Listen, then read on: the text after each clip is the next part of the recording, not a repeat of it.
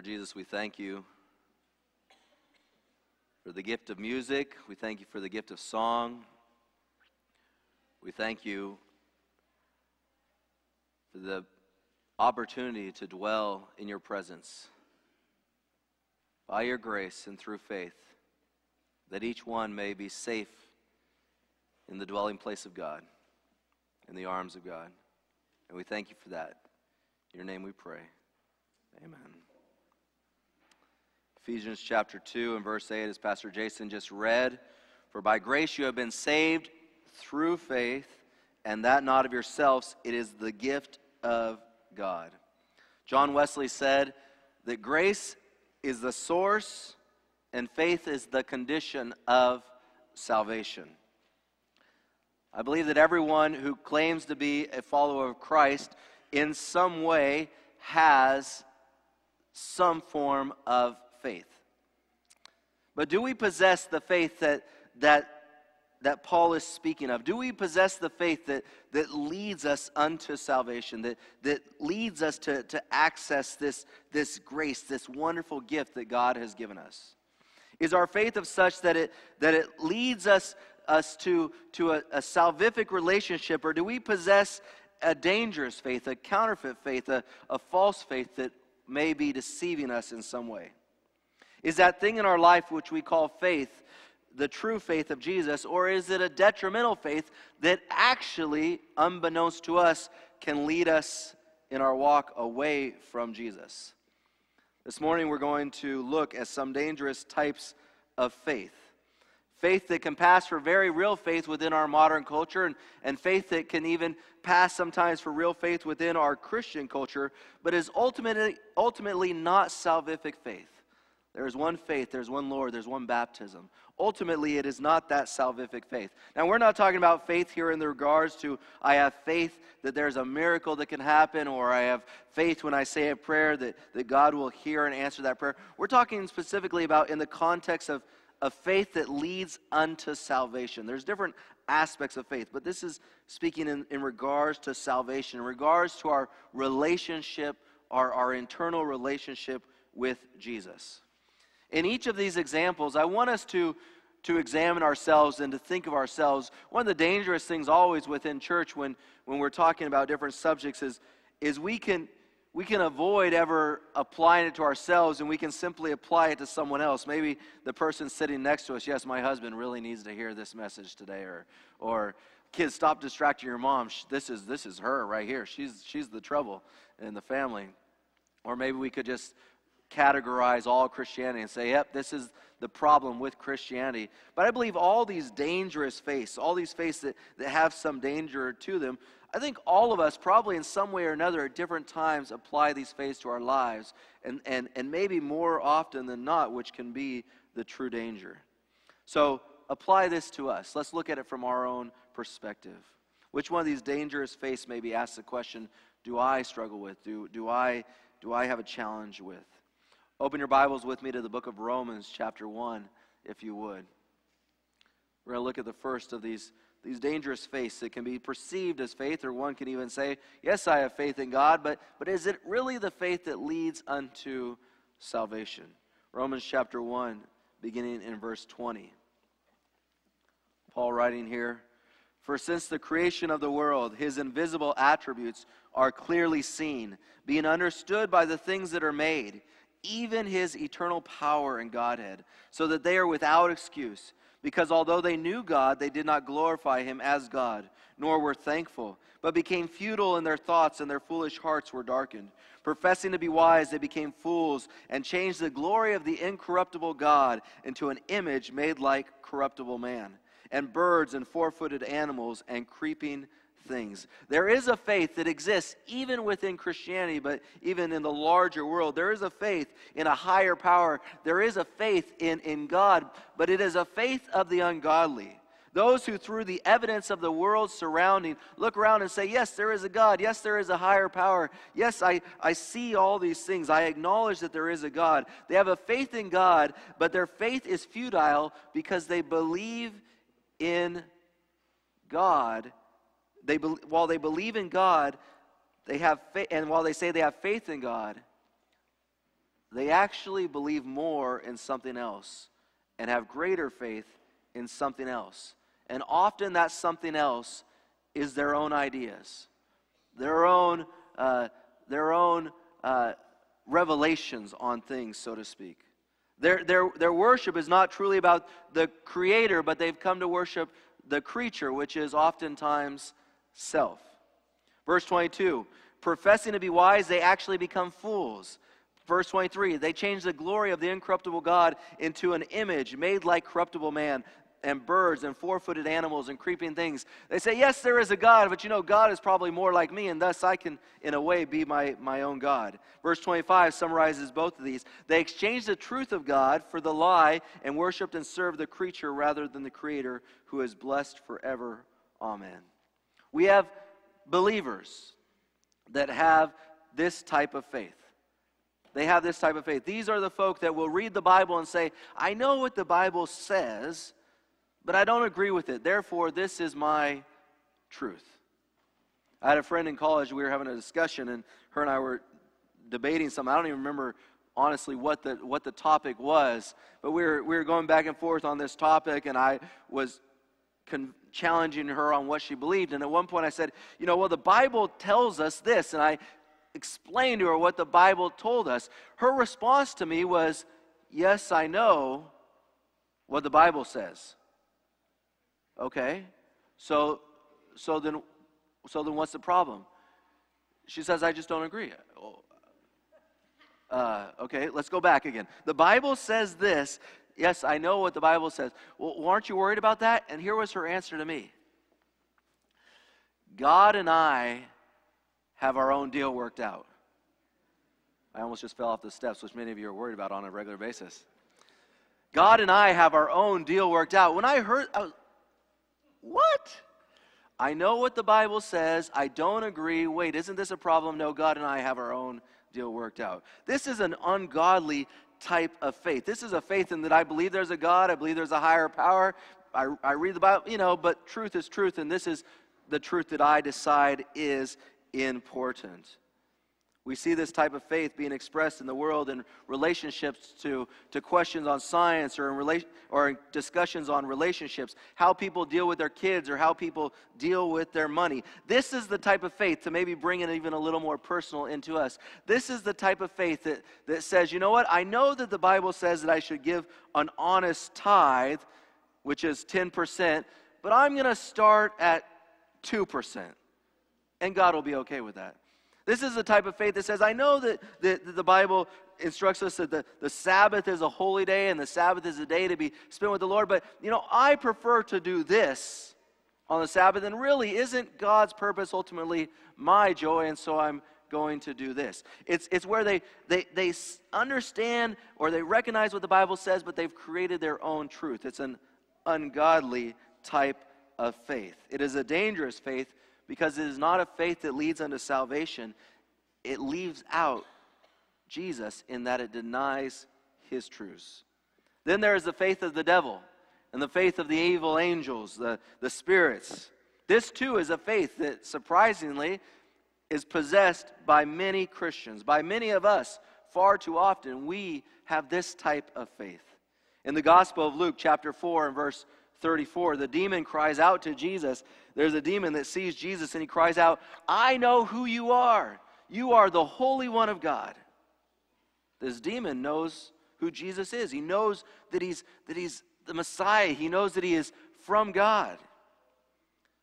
They recognize also, the demons recognize what is truth and, and what is error. The woman who was possessed by one of the devils, one of the, the minions of, of, of, of Satan, stalked the disciples in Acts chapter 16. And, and what was her message to the people as she was stalking these disciples in Acts chapter 16 and verse 17? She says, These men are the servants of the Most High God who show unto us the way of salvation. She was basically proclaiming, These men are telling you the truth, they're sharing with you truth. The devil and the demons even fear God's authority. James chapter 2 and verse 19. You believe that there is one God. You do well. Even the demons believe and tremble. The devil has faith. The demons have faith in Jesus. But why is it a dangerous faith? Why is it a, why is it a faith that, that does not lead unto salvation, but actually leads unto death? Because it isn't a life transforming faith. The demons believe that Jesus is the Messiah, the Son of God. They believe he is a Savior. They believe that he teaches truth. They believe he has authority. This authority even makes them tremble. But that belief doesn't change them. There are Christians that operate in this same manner. Christians that have a faith that doesn't change who they are, Christians that believe in Jesus, Christians that know that, that, that, Jesus was sent from God, Christians that, that know the truths of God, Christians that even at times they try not to think about it too often, but sometimes they do. And they think about his authority and they tremble, wondering if they're okay. And yet in their life, they have no life change. They look and they act and they live like the world. There are Christians like this. They believe all these things, they, they understand all these things, and yet they, there is no life change in them.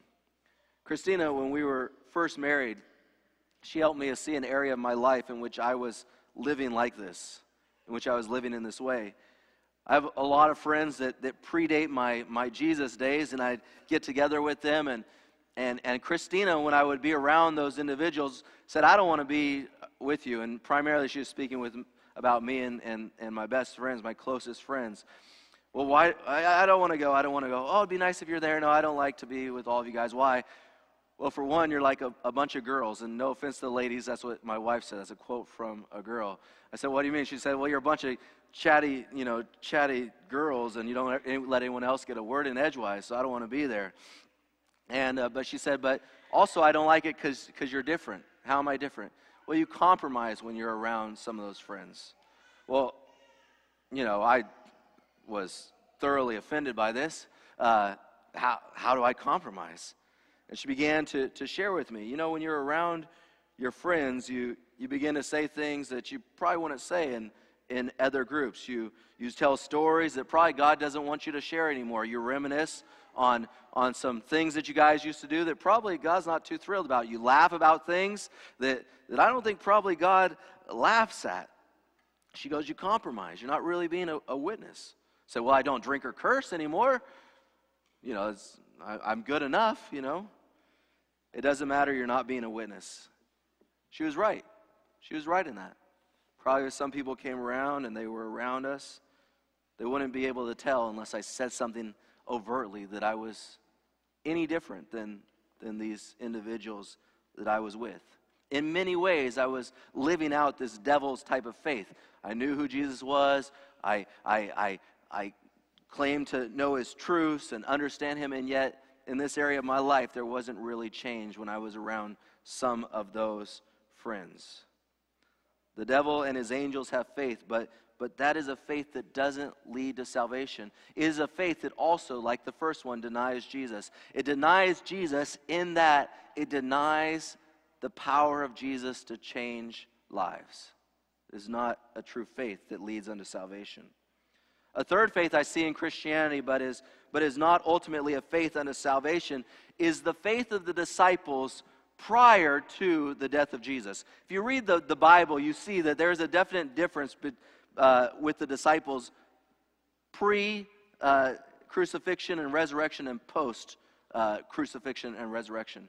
And, and this is a faith that is, that is part of our growth journey. I, I understand that. We see that with, with the disciples. But this faith can also become dangerous if we never grow out of it. You see, the disciples had a, a faith that, that, was, that was dangerous because it was a faith that could become very easily about me, myself, and I. It is a faith that is, that is more conditioned on the environment around you and what feels good to you than on what actually is. It is a faith that can lead to self worship and, and self promotion, which is what happened with Judas. The disciples believed that Jesus was the Messiah. The disciples literally gave up everything to follow Jesus. They, they had so much faith that they were able to perform miracles and they went from city to city and proclaimed the message of Jesus. But their faith also tended to skew towards what they wanted and their faith tended to be most prominent when things were good. Their faith was more sometimes about themselves and, and what they could get from Jesus rather than the relationship with Jesus. Think about Matthew chapter 20, verses 20 through 24. Then the mothers of Zebedee's sons came to him with their sons, kneeling down and asking something from him. That's from Jesus. And he said to her, to the mother, What do you wish? She said, Grant that these two sons of mine may sit one on your right hand and one on your left hand in the kingdom. But Jesus answered and said, You do not know what you ask. Are you able to drink the cup that I am about to drink and be baptized with the baptism that I am baptized with? They said to him, We are able. So he said to them, You will indeed drink my cup and be baptized with the baptism that I am baptized with. But to sit on my right hand and on my left hand is not mine to give, but it is for those for whom it is prepared by my Father. And then I love verse 24. I just like to include verse 24 because it's amusing to me. And when the ten heard it, they were greatly displeased with the two brothers. You know why they were greatly displeased with the two brothers? It's not because they were so righteous. It's because they were upset that they didn't think to send their moms to Jesus before these guys did. That's the reason they were displeased. But the disciples in this case, their faith was about the power. Who, how can we use this relationship with Jesus to, to get what we want, to, to have power? Remember what happened right after Peter proclaimed Jesus to be the Christ, the Son of the living God. Remember, Jesus asked the disciples, Who do people say I am? And some say you're, you know, you're this prophet or you're that prophet. And Jesus says, Yeah, but what about you? Well, Peter speaks up and says, You are the Christ, you're the Son of the living God. And of course, Jesus tells them, This is truth, and on this truth, uh, my kingdom will be built. And then, right after this, Jesus tells the disciples that he is going to die, that he is going to suffer and die. And what does Peter do? Peter pulls him aside and scolds him. He says, Don't talk like this, Jesus. You see, Peter liked the faith part. That, you know, his faith was such that, that he could handle Jesus giving him a pat on the back and saying, Good job, Peter, good answer. But he didn't like the part when Jesus said something that made him uncomfortable. And so he pulled it away. Don't we often, isn't so, so often within Christianity, don't we have faith like this? When Jesus was taken captive, all the disciples, other than John and Peter, and we know that Peter went in hiding, abandoned Jesus. Their faith was strong, but when things got rocky, they didn't like Jesus' ways quite so much. They, they, they, were, they, were, they were strict followers of Jesus, but, but, but their faith was more about what was comfortable to them. Could we admit that it is much nicer for us to think about our faith in the context of, I have come to give you life and to give it to you more abundantly, than it is to think about our faith in the context of, in this world you will have trouble. I mean, which one of those would you choose? I mean, if you could choose one, Lord, I want the faith that will give me life and give me more abundantly. How many of you would choose that faith? Any of you, honestly, in here? Can we ask for the trouble? Not a whole lot of us would, would probably go that route. And that's a natural human experience. But, but I mean, we're, that's how we live our faith, though, so much. I want the abundant, I want the abundant. But the moment something goes a little bit wrong or it becomes troublesome, then our faith is, is a bit shaken. This is a process of our faith, but, but God desires us to grow out of this because this can become dangerous. Think about one of the most famous texts that I hear regularly around graduation season. It's one of those favorite verses for graduation ceremonies and graduation speeches. For I know the thoughts or the plans that I have for you or that I think towards you, depending on what version you're using. I'm using the New King James. Says the Lord, thoughts or plans for peace and not of evil to give you a future and a hope. Jeremiah chapter 29 and verse 11. How many of you have heard that, that text? I mean, we hear that text all the time at graduation. One of the favorite texts, for I know the thoughts, the plans I have for you, says the Lord, plans of peace and not of evil to give you a future and a hope. And I'm sorry, folks, that I'm about to burst maybe some of your bubbles. But this text is God telling the people of Israel that they're going to remain in captivity and, they need, and that they need to make the best of their situation. That is the context of this passage. God is speaking to a group of people and he's saying, Your situation is bad and you're grumbling and you desire for there to be change. Guess what? you're going to stay here. So make the best of it. You might as well build houses and plant gardens because you're going to remain strangers in this land. You're going to remain enslaved to these people. And then God says, But I do have a plan. I have a plan, but it's not for you or your generation. Is what basically God is saying is there's this plan that I have for the people of God down the road. But He's just told them, the majority of you are never going to experience this. Your reality is going to be this situation. But we've taken that verse and we've made it a verse that is so soothing and comfortable and warm and fuzzy. Now, there's a lot of soothing, comfortable, warm, fuzzy verses. You're welcome to embrace those. But my point is, is we tend in Christianity to figure out a way to make it as, as, as comfortable as possible. We want our faith, sometimes we want our faith to be like that of the disciples, a faith that is content in the rosier times, but struggles when the junk comes along.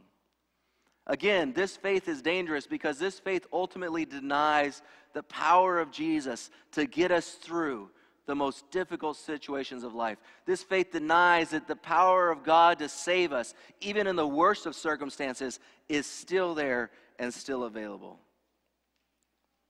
For by grace you have been saved through faith, and that not of yourselves. It is the gift of God. Grace is the source, John Wesley said, of salvation. Faith is the condition. But within Christianity, there can be all kinds of faiths, but ultimately, they are not the ones that really put us in a position in which we can grasp, grasp the grace that God has for us. Grace is the source, faith is the condition, but it must be the faith the true faith that leads us unto salvation. This is a faith that is not the faith of the ungodly. It's not the faith of the devil or his evil angels. It's not the faith even of the disciples prior to the death and resurrection of Jesus. No, this is a faith that is a, a faith that is directed and submissive to the Word of God. This is a faith that believes that, that, that Jesus can change our lives. This is a faith that, that, that, that is believes in the power of God even when we're living in that time of trouble, even when things are not so rosy. This is a faith that believes in the authority of Jesus Christ and allows our hearts to be touched. This is a faith that is like Zacchaeus' faith, that, that is an, a faith of action, that when something happens, we, we respond to it. Zacchaeus in chapter 19 of Luke, chapter 19 and verse uh, uh, 8, we read that Zacchaeus says, Look, Lord, I give half of my goods to the poor, and if I have taken anything from anyone by false accusation, I restore fourfold. That wasn't a work that earned him faith or earned him salvation. That was a result of the salvific faith that was already in his life. It is a faith that leads us unto salvation, it is a faith that is firm even when things don't go well. Hebrews chapter 11 and verse 13, great text. These all died in faith, not having received the promises, but having seen them afar off, were assured of them, embraced them, and confessed that they were strangers and pilgrims on earth. These people all lived with faith, and they, they died not having received what they hoped for, what they longed for, and yet they still had absolute faith in God. What is the dangerous faith that you may struggle with? Maybe there's one more that I haven't mentioned that that is yours, that is mine, that we struggle with maybe the most. And maybe it is the most dangerous faith within our community. It is the faith of the Pharisee, it is the Pharisaical faith. This faith submits to the Word of God, it embraces truth. It wants to do right and it wants to reject wrong. This is a faith that, that, that desires to be changed, wants to be changed, believes in change, works for change. This is a faith that is willing to go through persecution, even. The power of individual will is amazing. They're willing to go through struggle. There was no one that could fast like the Pharisees and deny themselves like the Pharisees. This faith is so dangerous. Why? Because it can be so similar to true faith. embraces right and rejects wrong. The Word of God is their roadmap. The, the, these people are, are truly changed, at least outwardly. This, this faith will actually endure trial and tribulation. This faith is so dangerous because it is so much like the real thing. But at the end of the day, it is also a dangerous faith because it is a faith built upon oneself and one's works. They read, by, by grace you have been saved through faith, and they say, Yes, that's us, and we must focus on that faith and work on that faith. But they forget about the last bit of that text. It is not of yourselves, it is a gift of God. They forget about verse 9, not of works, lest anyone should boast. Brothers and sisters, it is only by the faith of Jesus. That is a faith given to us by Jesus that we can be saved. We don't want any of these dangerous faiths. We want to reject and deny all these dangerous faiths. But the only way to receive the true faith isn't something that we can work for or strive for or, or fix our lives for. It's only a faith that can come through the power of Jesus Christ. Turn in your Bibles to Hebrews chapter 12. I want you all to see this. Hebrews chapter 12.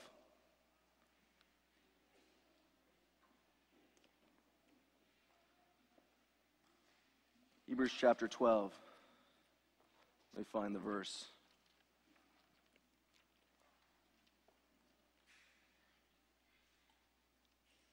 The author here is writing Hebrews chapter 12 just after Hebrews 11. Hebrews 11, of course, is the faith chapter.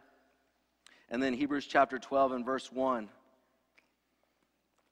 Hebrews chapter 12 and verse 1 says, Therefore, we also since we are surrounded by so great a cloud of witnesses, let us lay aside every weight and the sin which so easily ensnares us, and let us run with endurance the race that is set before us. And, folks, I think too many of us build our faith on verse 1 of Hebrews chapter 12. Hebrews chapter 12 says, Therefore, since we're surrounded by so great a cloud of witnesses, let us lay aside every weight. And so many of us say, I want to have the faith of those, those heroes in Hebrews chapter 11. And so I'm going to lay aside this weight. Let us lay aside every weight. Let us run the race. Let me run the race that is set before us. This is the run of salvation. And we see it say, Let us lay aside every weight. Let us run. And we say, Yes, I've got to focus on that. I've got to work on that. I've got to do that. But we forget about verse 2 which then says, Looking unto Jesus, the author and the finisher of our faith. The only way to run the race of salvation from verse 1 is to look unto Jesus, who is what? The author and the finisher of our faith. The author and the finisher of our faith.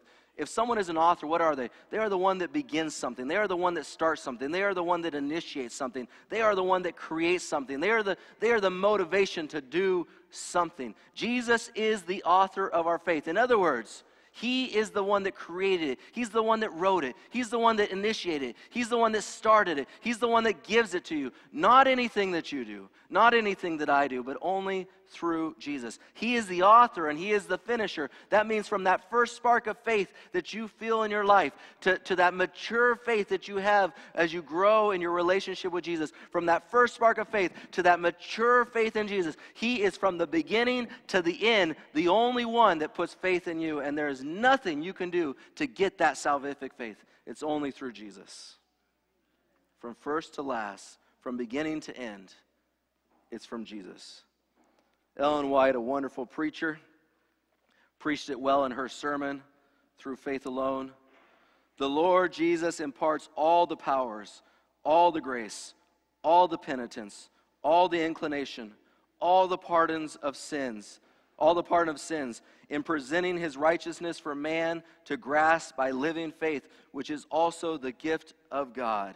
I love this. I love this. She says, All the power, all the power in your life that you have to, to overcome sin, all the power in your life you have to achieve anything, she's saying, is from Jesus. All the grace that you have in your life to, to, to, to be forgiven, to receive salvation is from Jesus. All the penitence. You know, when you feel sorrowful about something, that little spark of sorrow in you is, is from Jesus. That's not from you. You're not somehow special and more, more sensitive and more sentimental. You know, some people are really sensitive and some of us are not quite so sensitive. Well, in all of us, that sorrowful feeling that we have, that's all from Jesus, whether you're sensitive or not. All the inclination, every time you have an inclination to do good, whether you're uh, with God or against God, all inclination to do good is from God. All the pardon of sins. And she says all of this is, is from God that we might grasp by living faith. And, and we could stop right there and say, look, see, I'm supposed to grasp it by my faith. I'm supposed to take hold of it. I'm supposed to do this. And then it's almost like she, she forgot. There's a dash there in the sermon, which is also, she says, the gift of God. Oh, yeah, this is also the gift of God. All the power, all the grace, all the penitence, all the inclination, all the pardon of sins is from Jesus. And oh, yeah, that which you grasp it by, faith, that's all from God too. That's all from God too. Folks, we are saved by nothing but by the grace of Jesus. And it comes through faith. And I know that I've spent a lot of time saying, I, I must work on my faith. I must work on being more faithful. I have this area of faith and I have this struggle and this struggle. I must be more faithful. I must do more. I must do more. But at the end of the day, just like all of grace comes from Jesus, all of faith comes from Jesus as well. He's the one that gives us to it, gives it to us. We ask him, Lord Jesus, give me that salvific faith and even the desire, Mrs. White says this, even the desire to request that comes from Jesus. That is a gift from Jesus. So when you have that desire in your spirit, even that is a gift from Jesus. Will you pull out your connection cards now?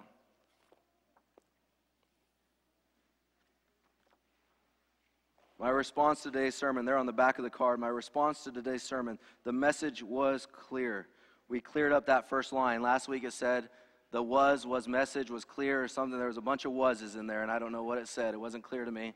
But the message was clear. If it's clear to you today, I will memorize Ephesians chapter 2, verses 8 and 9. I think this is a, a wonderful uh, uh, scripture for us to memorize and to plant in our hearts and plant in our minds, to remind us that it's not by works so that none of us can boast, but is a free gift of God, that, that the grace and the faith of Jesus are a free gift of God. They're not by our works.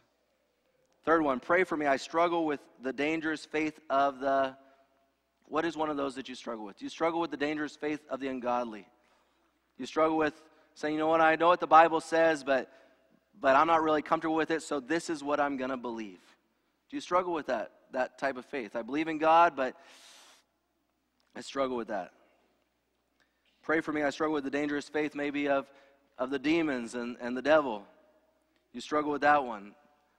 That, that faith that, that you believe, you know who Jesus is, you know he's a Savior, you know he speaks truth, you know his authority, and yet you don't really grasp that faith. There's no, you don't really claim Jesus' power to change your life.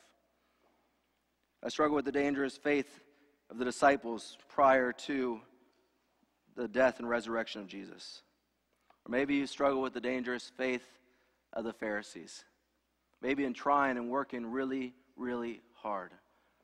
One of the most disciplined individuals that I ever knew, folks. One of the most disciplined individuals I ever knew at a church I pastored at back in Georgia. A good man. He had been a preacher his entire life. But man, he would talk to me about we've got to do better, we've got to do better, we've got to do better, we've got to do better. And not too long before he died, he was talking to his own son, his challenging his son on something. And, and his son said, I mean, this man was, he lived by all appearances one of the most Christian lives. I mean, he would be a, a, a standard bearer. And towards the end of his life, he was having this discussion with his, his, de- with his son. He was so frustrated. And he said, Dad, what if Jesus tells you when you get to heaven that this wasn't so important. You shouldn't worry about it so much. And he yelled out at him, Jesus would be wrong.